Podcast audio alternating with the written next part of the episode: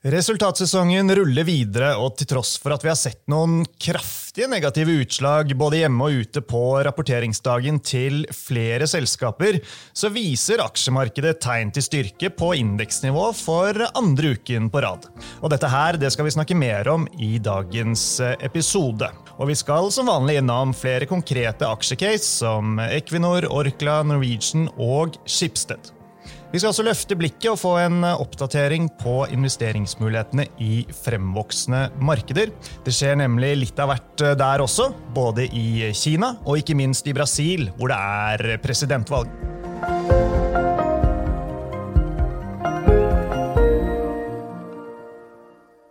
Velkommen til Utbytte, DNB-podkasten der vi forklarer hva som skjer i den globale økonomien og finansmarkedene. Jeg er Marius Brun Haugen, og med meg har jeg aksjestrateg Paul Harper og forvalter Erlend Fredriksen. Velkommen, begge to. Tusen takk. Takk, takk. Ja, På indeksnivå så viser altså aksjemarkedene litt sånn forsiktig tegn til styrke for andre uken på rad. og I den sammenheng så får jeg presisere da, at når vi sitter her og spiller inn denne episoden, så er det fredag 28. oktober. Klokken har passert 11, så vi får ta forbehold da, om at det ikke blir en slags flush mot slutten av dagen på Oslo Børs, og at det heller ikke blir skrikende rødt i USA. Men Paul, er det en slags cocktail av at selskapene ikke har kommet med kriseguidinger, og at amerikanske langrenter har kommet eh, litt ned, under firetallet igjen, som er nok til å holde sentimentet i positiv favør på indeksnivå? Altså jeg tror det er egentlig mest det med renteutviklingen. Eh, når det gjelder selve tallene, så syns jeg egentlig det har vært litt på den eh, svake siden. egentlig. Så En av de tingene vi har argumentert i forkant av rapporteringssesongen, er at markedet hadde ikke priset inn dårlige tall. Jeg tror det var mange som egentlig mente at det kanskje hadde gjort det. For vi har jo sett en forholdsvis svak utvikling hittil i år, men etter våre beregninger så kan det egentlig forklares fullt ut med høyere renter, som vi har sett i samme periode. Så jeg tror det har mer å gjøre med renteendringen enn selve tallene. For når vi ser på hvilke selskap som har rapportert, så ser vi et klart flertall har falt på rapporteringsdagen. Og de faller når de rapporterer eh, tall som er litt uh, svakere enn ventet. Så hadde det vært sånn at man var forberedt på dårlige tall, så skulle det egentlig da hatt en situasjon hvor OK-tall eller OK minus var bra nok til å få litt, eh, litt relief. Men jeg, jeg syns ikke det er det vi har sett, eh, i hvert fall så langt. Og så må de også minnes litt på det at eh, Skrur man klokken et par uker tilbake, så var sentiment på noe av det mest bearish vi har sett på flere tiår. Så, sånn sett så er det sånn startpunktet når det gjelder sentiment, en bra contrarian indikator. Da. Så når alle er veldig veldig eh, redd, så er det gjerne da det er beste tidspunkt å, å kjøpe. Og at det har gått fra ekstremt negativt til bare moderat negativ, er nok også en viktig faktor her. Ja. Nei, og, og, og, litt av grunnen til at jeg spør, det er jo at eh, vi har jo sett uh, aksjer ikke sant, som f.eks. Uh, Meta i USA, en av disse megatech-aksjene som tryner 25% på en dag. Orkla her hjemme som får seg en nesestyver og faller 8% på en dag. Vi er blitt vant til store svingninger etter hvert, men det er jo ikke hverdagskost uh, med denne type fall. Nei, det er store svingninger, som du sier. og Det har jo nesten vært fullt hus av de Fang-aksjene, hvor nesten alle sammen har falt kraftig på på tallene. Så vi ser egentlig mer og mer bekreftelse for at til tross for en svak utvikling, så var det egentlig ikke noe særlig buffer for kutt i estimatene. Um, og når det er sagt, så er jeg egentlig mer bekymret for fjerdekvartalsrapporter. For de fleste selskapene sier egentlig ingenting om eh, forventninger til neste år eh, på dette tidspunktet, så nå er det egentlig mer oppdatering på guiding de har gitt for 2022. Så det er først egentlig i fjerde kvartalsrapporteringssesong at vi kommer til å begynne å få litt eh, mer peiling på hva selskapene forventer for neste år. Så jeg mistenker at denne rapporteringssesongen så er det estimatkutt som kanskje er i snitt størrelsesorden liksom 1-2% noe, noe der omkring. Og det er vel noen run rate så er vi på rundt minus 1,4 median EPS-endring etter tall. Så det er jo liksom størrelsesorden jeg tenker er antageligvis det vi får totalt også. Mens når vi kommer inn i fjerde kvartal og du begynner å få litt mer konkret innsikt i neste år, så kan jeg se for meg at de kuttene kan bli noe større når vi kommer dit. Mm. Dette langrentefallet som eh, startet på tirsdag, og nå lyttere, så snakker vi altså helt kortsiktig om hva som har skjedd uh, denne uken. Der uh, var det flere som pekte bl.a. på amerikanske nøkkeltall som kom inn. Så dette vi har snakket om før, Pål, dette med at dårlig makronytt er bra nytt for aksjer, det ser vel ut til å fortsette? Ja, jeg tror det er den uh, viktige balansegangen da, at du vil ha det litt svakt, men ikke for svakt. Så så lenge det ikke er så svakt at du begynner å legge til grunn uh, resesjon, så er soft-tall bra. At Da er det mindre press på Fed til å sette renten opp, men det er ikke så dårlig at man må begynne å prise inn at estimatene skal ned 20-30% Så uh, det er good news is bad news og motsatt fremdeles. Ja. Erlend, eh, det er nok av utfordringer i de fremvoksende økonomiene om dagen eh, også, men eh, de er kanskje noe annerledes enn det de er i Vesten. og Det skal vi snakke mer om litt senere i episoden. Men jeg tenkte sånn helt innledningsvis altså, Du er jo bl.a. forvalter av Emerging Markets-fondet til DNB. Hva er status for fondet, og hvordan ser investeringsmulighetene ut i fremvoksende markeder nå, fra ditt perspektiv? Ja, hvis du ser på uh, emerging markets-indeksen, så er den ned ca. 30% i år uh, målt i dollar. Uh, I norske kroner, pga. kronesvekkelsen mot dollar, så er den ned bare 17 mm, Så har fått en støttemper der? Ja, det har det. og det er klart at Fondet vårt har gjort litt bedre enn indeks, men ikke mye. Så, så, det er ikke relevant store forskjeller. Mm. Utsiktene, da? ja, det er jo et spørsmål, da. um, vi, vi, ser jo at enkelte land har egentlig kommet ganske langt i rentehevingssykkelen, og noen er allerede ferdig. Så den verste støyten er jo tatt for noen av de markedene. Og de er vi jo mer optimistiske på eh, med hensyn til eh, enn en f.eks. enkelte utvikla land da, og enkelte andre fremvoksende land. Mm. Men jeg, jeg, deler jo egentlig Påls bekymring. Det er, jo, altså det er jo først i neste kvartal vi får vite hva selskapene tror om neste år. Ja, ja. Vi skal snakke mer eh, fremvoksende markeder uh, senere. Um, nå skal vi til hjemlige trakter, og uh, Equinor må vi nesten starte med. De, de, har en stadig voksende pengebinge. Dette er jo børsens største selskap i markedsverdi. De rapporterte i dag, Pål, leverte et resultat etter skatt på 6,7 milliarder dollar. Det er jo penger, det òg. Hva er førsteinntrykket her? Ja, Det ser ut som det er litt bedre enn en ventet. Ikke noe som jeg tror eh, er noe game changer på, på, noe vis. Eh, og Noe av det som var bedre, var eh, den trading-delen. og det, Når analytikere går til regnearkene sine, så kommer ikke til å ekstrapolere det fremover. Så det vil si det er OK pluss, heller enn at det er si, veldig mye bedre enn det.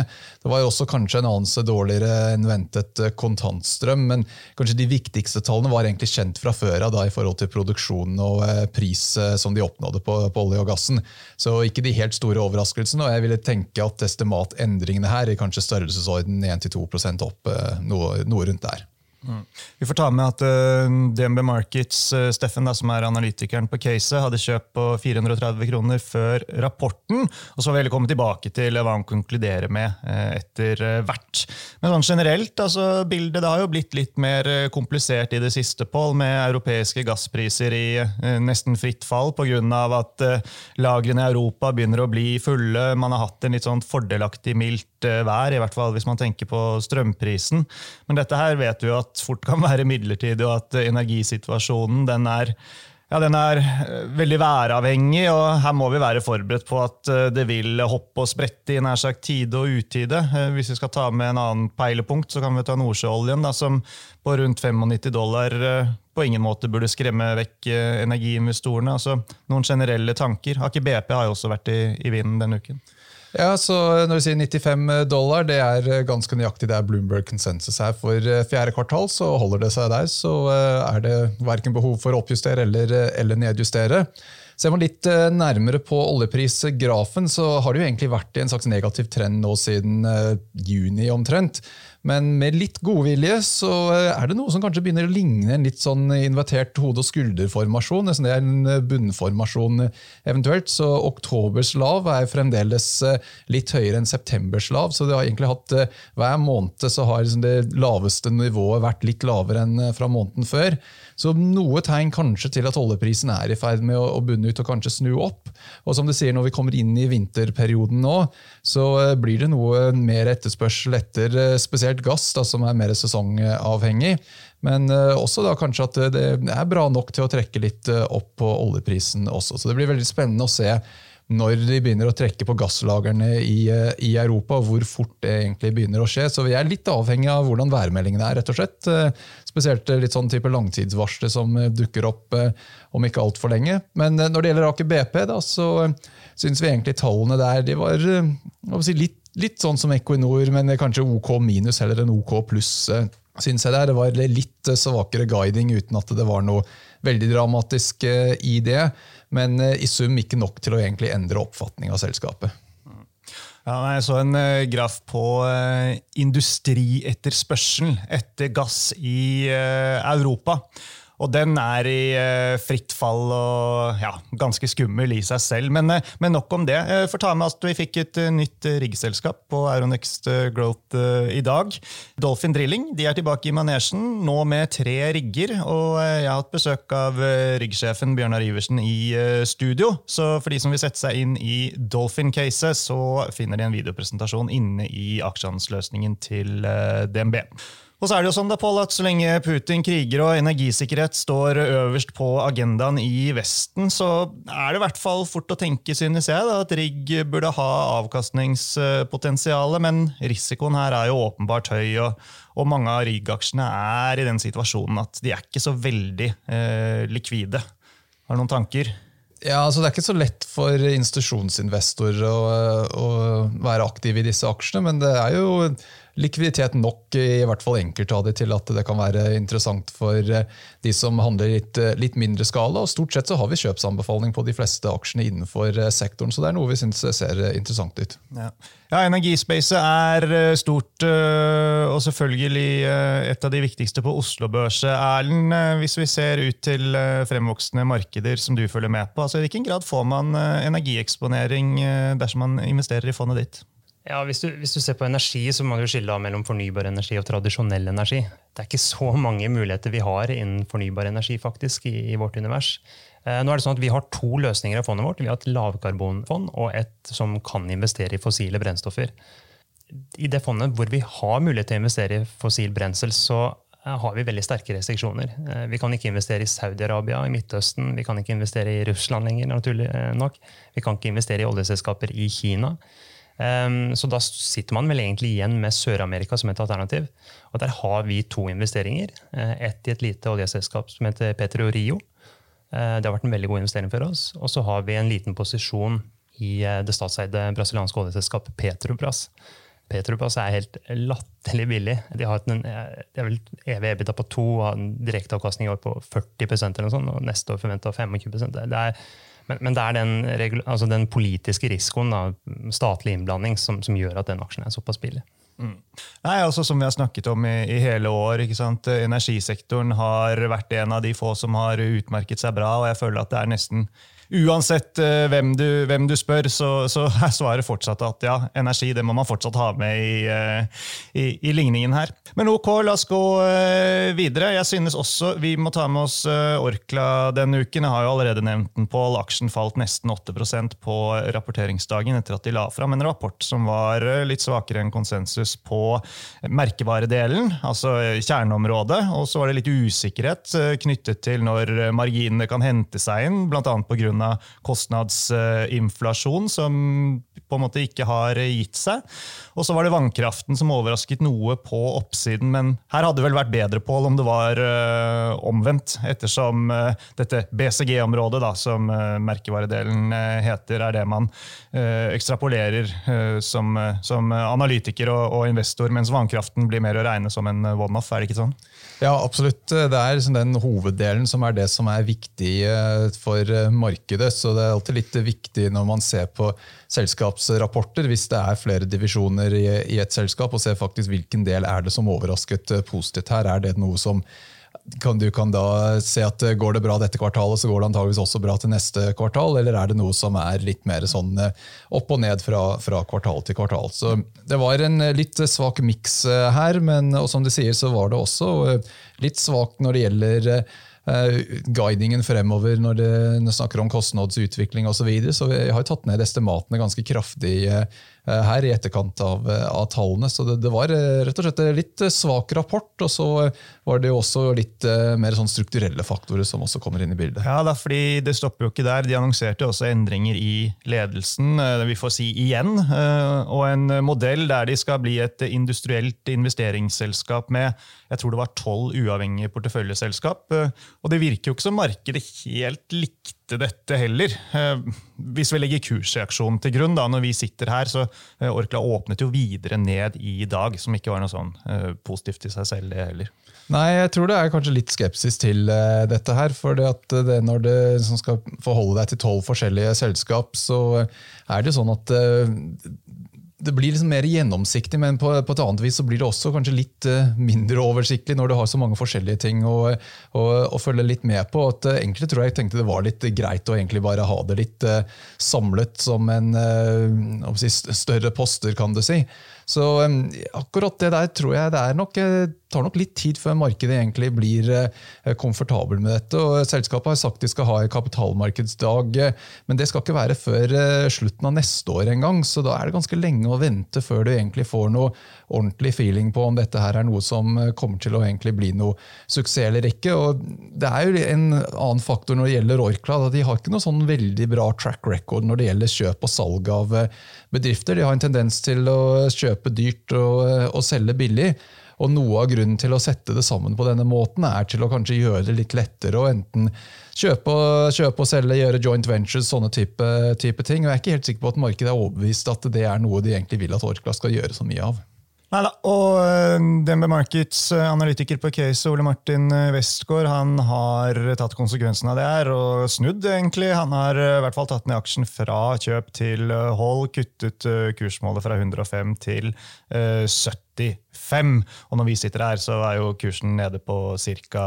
70. Men du valgte å ta ut Orkla-porteføljen med anbefalte aksjer på mandag, Pål. Ehm, Bl.a. pga. den risikoen det kan være å sitte over eh, rapportering. så et bra treff uh, der, da. Men, uh, men, mange av oss, altså, eller mange, inkludert oss, uh, har jo sett etter defensive aksjer i år, ettersom det kan gi mening hvis du tror at man går tøffere økonomiske tider i møte. Men disse tradisjonelle defensive aksjene, som Orkla, som Telenor, som faktisk har vært under 90 denne uken, og, og også gjensidige til en viss grad, det har jo ikke funket. Det er, det er, jo, er det ikke litt frustrerende, dette her, Pål? Ja, det er, det er, absolutt det. For det er jo greit å prøve å få litt eh, diversifisering. Ellers så blir det fort at det er veldig mye oljeeksponering eh, i, eh, i norske porteføljer.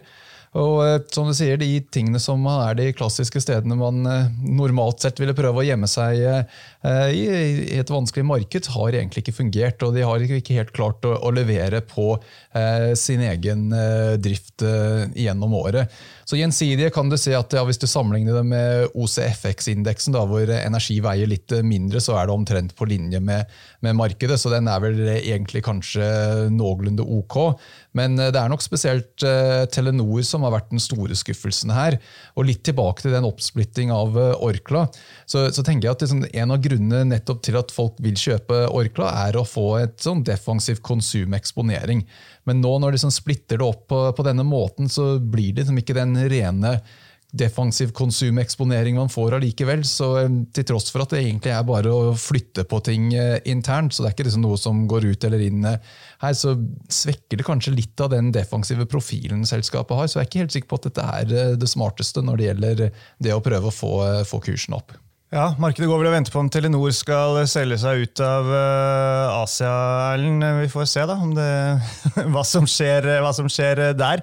Men jeg tenkte i forhold til deg og, og Emerging Markets-fondene, altså defensive aksjer, er det et tema som dere har investert etter? Uh, og har det i så fall funket? Så vi, vi, hadde nok en litt mer defensiv tilnærming i starten av året. Eh, men vi observerte vel egentlig det samme som du nevner, at det, det funka egentlig ikke. Det har ikke funka. Eh, vi har noen defensive, eh, defensive investeringer, vil jeg si, eh, i, i f.eks. matvareprodusenter og billigdagligvarehandler. Eksempler på det er Indofood i Indonesia. Billigdagligvarehandelkjeden eh, Acai i Brasil, og så Walmex, som er den meksikanske varianten av Walmart. Mm. Alle de har levert veldig gode tall i år, og de stjeler jo typisk markedsandeler i sånne type, eh, markeder som vi er i nå. Men, men, det er litt det samme tendensen som uh, Pål og jeg snakket om uh, her hjemme, at det, det også har sklidd? Ja, altså, De selskapene der som jeg nevner nå, har jo vært veldig positive. Ja, altså det er unntaket. Det, det, ja, det er kanskje mer unntaket. Eh, og så er det veldig markedsbasert. altså EM er veldig stort. altså Emerging markets er veldig stort, så, så man har enkelte markeder hvor det funker, og enkelte markeder hvor det ikke funker. Men Telekom for eksempel, har vært dødt. Mm. Forbrukeraksjer eh, må vi også snakke litt om. Kan kanskje si at Orkla til en viss grad er det, da, Pål. Paul. Men eh, to eksempler på aksjer som leverte rapporter denne uken og fikk en opptur. Det er jo flyselskapet Norwegian, også Scandic Hotels fra Sverige. Men her tenker jo jeg da, Paul, at med de utsiktene vi har for den globale økonomien, så er jo dette aksjer som vil få det tøft fremover.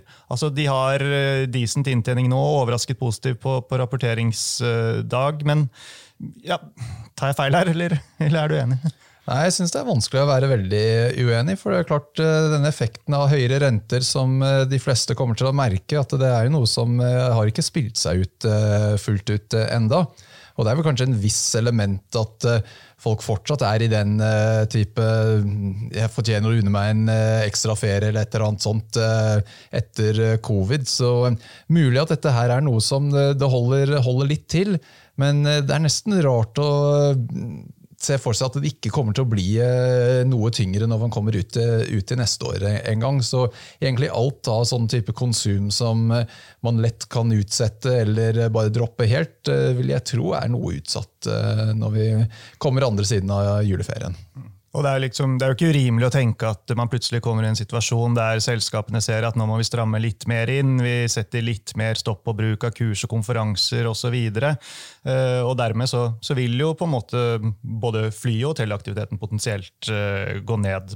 Bare som et eksempel. Da. Ja, det er nettopp, eh, nettopp, det. At det er både når det gjelder privat konsum, men også bedriften. og disse tingene kan jo da etter hvert bli selvforsterkende. Da, at Er det dårligere etterspørsel et sted, så er etterspørsel eh, fra én bedrift der eh, den eh, neste delen i kjeden merker jo det også etter hvert. Så det er vanskelig helt å se for seg at det ikke kommer til å se noe, noe, effekt av dette her eh, når vi kommer ut i neste år en gang. Neida. Og For praktiske formål så gjentar analystium til Markets kjøp og kurs mot 10 kroner på Norwegian. Jeg vil også bare kjapt innom Skipsted, som kom med tall, og det ble tatt dårlig imot av markedet. Overskriften på analysen til analytikeren som ble sendt ut i går kveld, sier vel egentlig alt. Newsmedia make the headlines, but values are in marketplaces. Altså, Nyhetsdelen til Skipsted den går tøffere tider i møte med hardere kamp om annonsekroner og kostnadsøkninger på papir osv. Den, den syns jeg er ganske vanskelig å være uenig med. Eh, Finn derimot har jo analytikeren vår eh, tro på. Eh, mener at prisingen er attraktiv, gjentar kjøpsanbefalingen, har justert kurs, kursmålet til 250 kroner, men likevel, altså Aksjen handles vel på i området 150 kroner i dag. Sånn Sum of the parts-verdsettelse er 295 kroner. Det er ganske stor forskjell her på. Ja, det, det, blir jo det. og Chipsted så må man alltid huske på at du har Adevinta, den store posten i Adevinta blir jo en, en vesentlig del av eh, Ligger den litt som et anker, eller? Ja, det, det, føles nesten litt sånn ut. Eh, I negativ forstand? Ja, at det er, eh, hadde kanskje egentlig vært lettere å, å prise inn de underliggende verdiene i Schibsted hvis man ikke måtte ta hensyn til, til Adevinta. Eh, klart Adevinta har jo vært en av de aksjene som har slitt med høyere renter. at liksom, disse type Vekstselskap med høye multipler er ikke stedet man vil være når rentene kommer opp mye. Så, så, det har jo vært en, eh, en utfordring for, for Schibsted. Og det hadde nok da, kanskje vært noe enklere da med å, å splitte det opp fra en sånn prisingsmessig perspektiv. i hvert fall. Ja. Neida, eh, jeg tror vi kunne holdt på ganske lenge i dag, men eh, vi skal jo innom eh, litt mer om de fremvoksende markedene. Så For å runde av dette med rapporteringssesongen, da, Paul, i sum så virker det for meg som om utslagene på rapporteringsdag har vært ganske store. Særlig hvis man leverer bare på en måte litt svakere enn det som er ventet. Som vi var innom, så har vi heller ingen sånne dommedagsprofetier fra selskapene, heldigvis. Så for å bli litt klokere her, da, så er det kanskje enda viktigere å se på hvordan estimatendringene til inntjeningsforventningene ser ut for neste år nå. og Dette følger jo du med på. Så har du på en måte rukket å gjøre opp status og, og se om det er noe tegn til en trend som bekrefter det ene eller andre. Ja, så jeg synes Det er den trenden vi eh, si, fryktet, eller i hvert fall det som vi tenkte kanskje skulle skje. At vi hadde egentlig veldig sterk Q1-rapporteringssesong, og det har jo vært sterkt i store deler av fjoråret også. Men så Q2 var liksom noe svakhetstegn. at uh, Estimatene ble ikke kuttet, men det begynte å se marginpress. så Det var oppjustering i omsetning, mens uh, driftsresultat var stort sett flatt når det gjelder estimatendringer. Og Det vi tenkte kunne kanskje skje, da er at eh, da tar det, det et skritt lenger frem. At det marginpresset som ikke utløste kutt i estimatene forrige kvartal, ville da gå det skrittet videre til at du da begynner å se nedjustering eh, i Q3. Og Det er nettopp det vi har sett eh, så langt. Det er jo fortsatt eh, mye som kan endres, selvfølgelig. Men de selskapene som har rapportert det hittil, da, så er omsetningen fremdeles justert opp om lag 1 som var omtrent det vi så i Q2 og Q1. Mens denne gangen så er EBIT da justert ned i størrelsesorden 1 Så vi begynner å se den, den effekten litt tydeligere nå. Mm.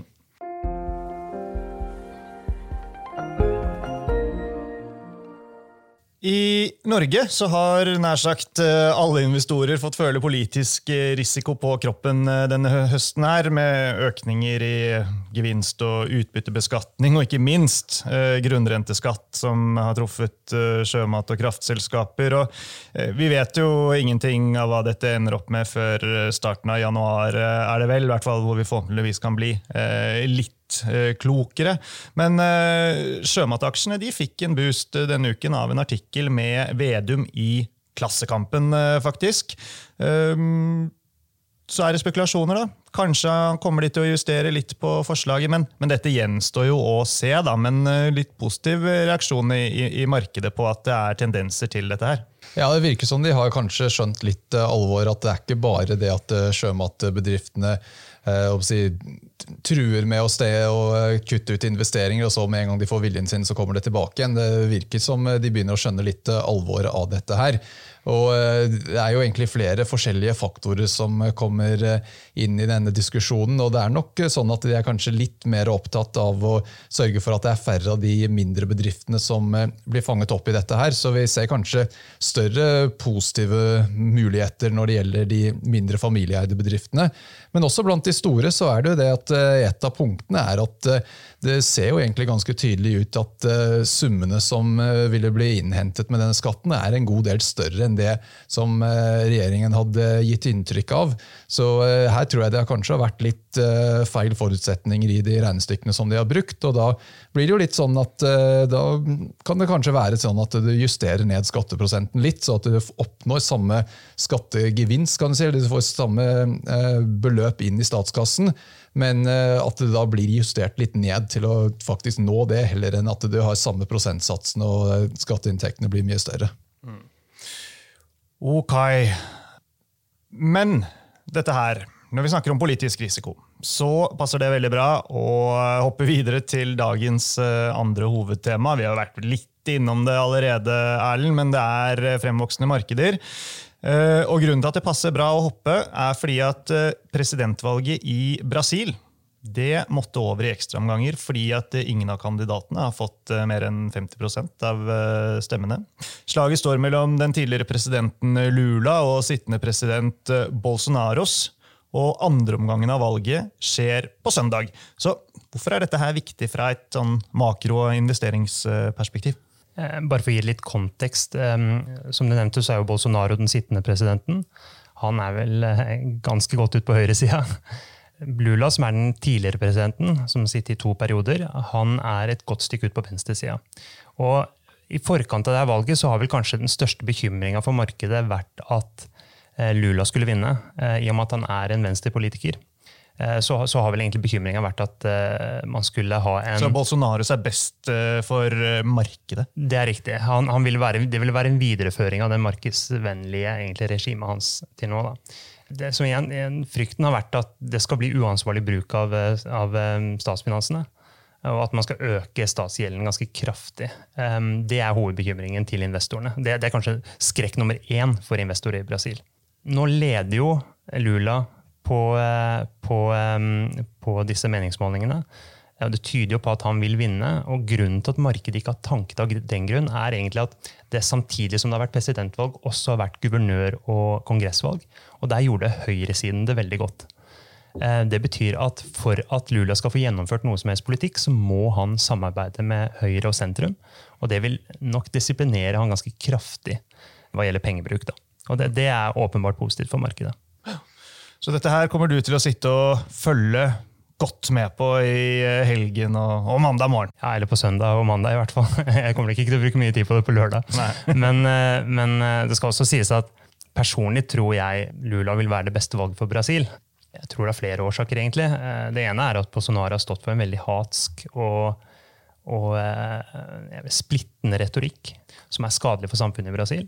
Eh, I tillegg så, så ser vi bl.a. på miljøet at han har stått for en ganske kraftig økning i avskoginga. Lula, i sin, første, i sin, periode som president, så, så, reduserte han den med 70% Og han har egentlig forplikta seg til å redusere den kraftig nå også. Og det har definitivt ikke Bolsonaro gjort. Samtidig igjen, som du nevnte, Bolsonaro vil være en, en videreføring av dagens ja, markedsvennlige politikk. Så, så, så, han vil nok være det beste for markedet. Det er helt klart. Mm. Kina er en eh, viktig handelspartner for eh, Brasil. Kina er jo også selvfølgelig en viktig økonomi eh, i verdenssammenheng, også for deg som da, særlig for deg som investerer i de fremvoksende markedene. Denne uken så kunne vi jo se bilder av at Kinas tidligere leder ble eskortert ut av partikongressen for åpent kamera, da med liksom tilhørende spekulasjoner om at dette er en maktdemonstrasjon fra toppledelsen i myndighetene. Det vet jo ikke vi, da, men, men spekulasjoner, som sagt sagt. Samtidig så vet vi jo dette her at Kina de sliter med både boligmarked og null-covid-politikken sin. Og, ja, hvor utfordrende gjør dette her investeringsklimaet for deg som forvalter, eh, Erlend?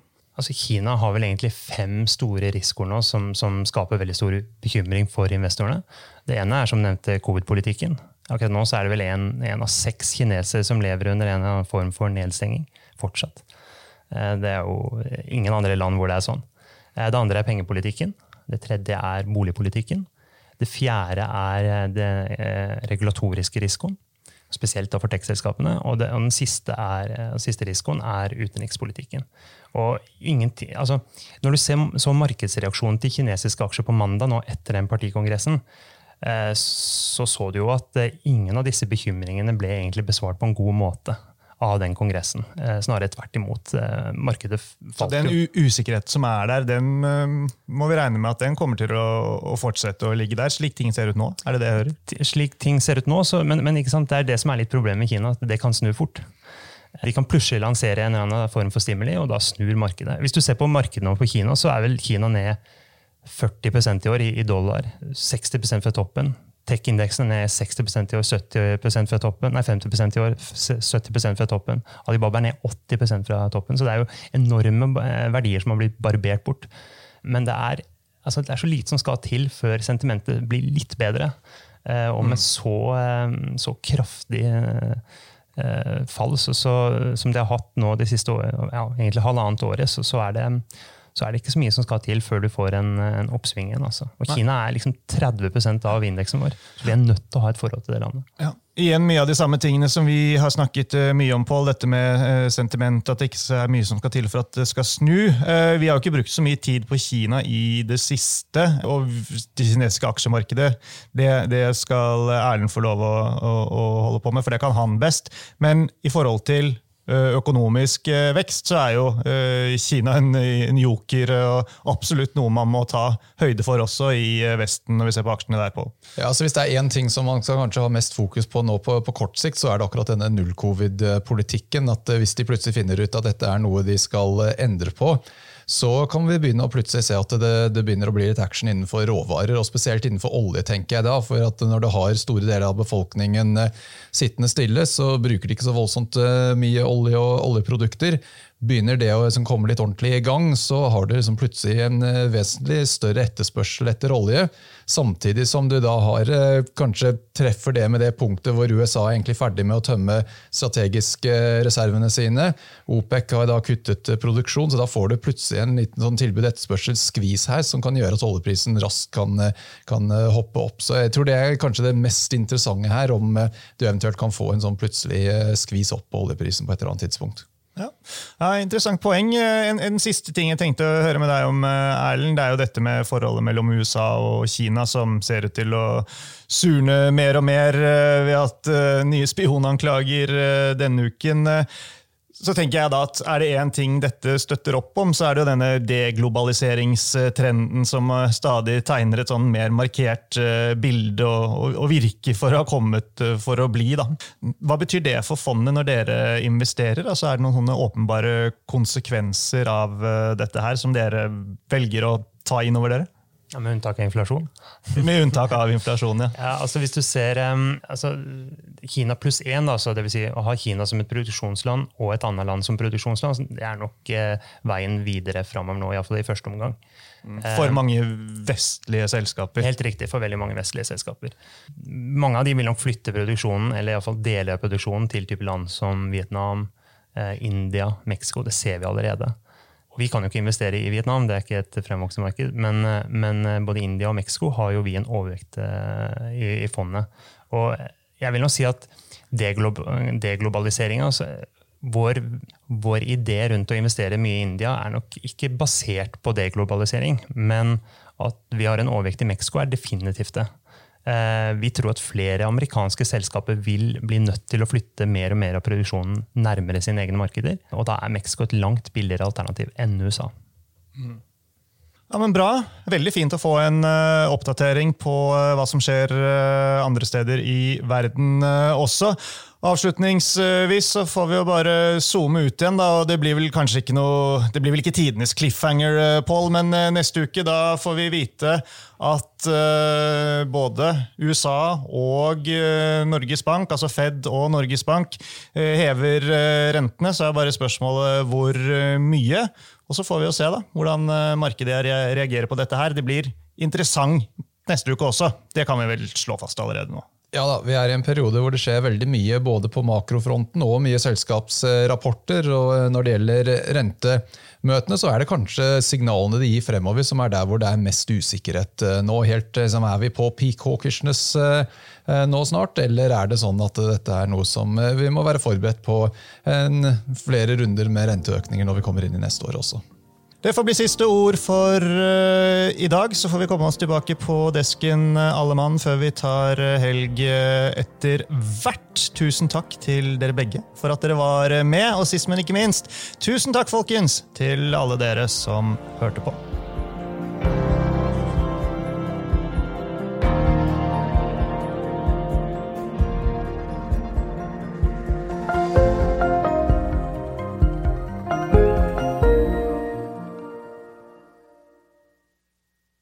Denne podkasten og dets innhold skal anses som markedsføringsmateriell fra DNB og må ikke oppfattes som en investeringsanbefaling eller som investeringsanalyse. Innholdet skal heller ikke anses for å være investeringsrådgivning tilpasset den enkelte kundes behov. Informasjonen som gis i podkasten er kun ment som generell spareveiledning og er ikke ment å utgjøre juridisk, finansiell, kommersiell, skattemessig eller regnskapsmessig rådgivning. DNB tar intet ansvar for direkte eller indirekte tap eller kostnader som måtte oppstå ved bruk av informasjon i denne podkasten. For mer informasjon og full disclaimer, vennligst se vår webside dnb.no – disclaimer.